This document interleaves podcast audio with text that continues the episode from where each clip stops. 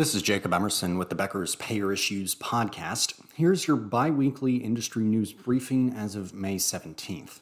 State insurance commissioners and federal lawmakers are raising concerns with Cigna's internal claims review process following reporting from ProPublica in March that said the payer denies large batches of claims without reviewing them first.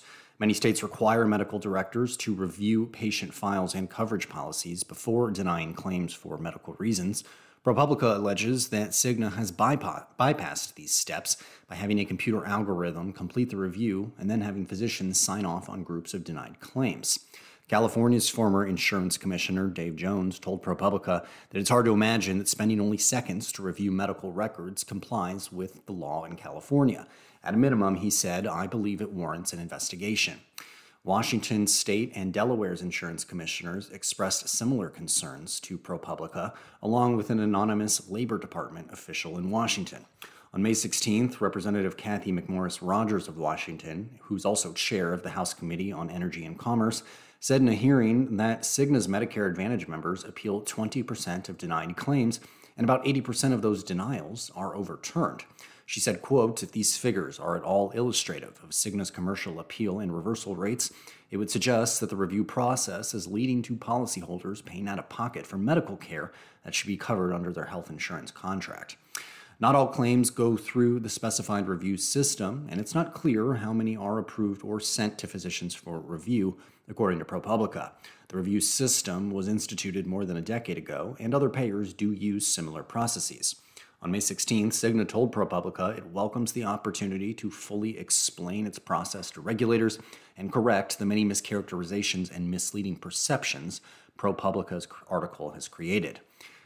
Cigna told Beckers that the system allows them to automatically pay providers for claims that are submitted with the correct diagnosis codes and prioritizes medical directors' time for more complex reviews.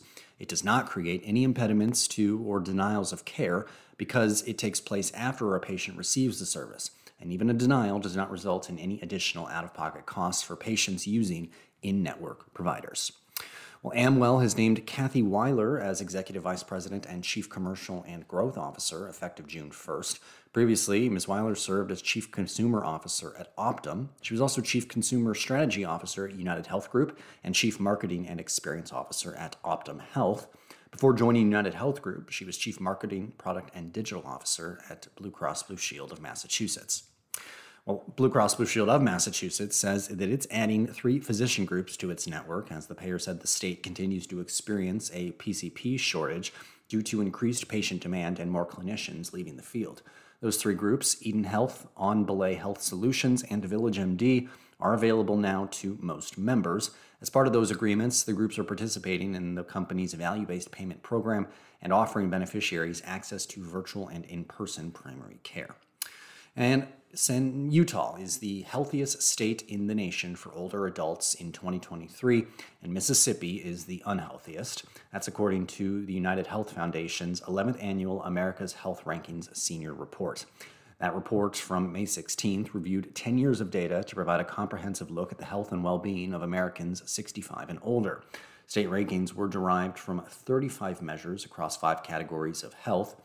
Those, those full rankings can be viewed on the Becker's Payer Issues website. And finally, in a wide margin, Centene shareholders have rejected a pair of proposals that took aim at executive pay. Both proposals were shareholder submitted. One would have tied pay to maternal morbidity metrics, the other would have given shareholders more input on how much senior managers are paid when they leave the company. Centene's board said in previously regulatory filings that it opposed the proposals. The board detailed existing limits on severance pay and said that its policies are consistent with market norms. The board also said that data tied to prenatal and postnatal care already factors into its compensation plans.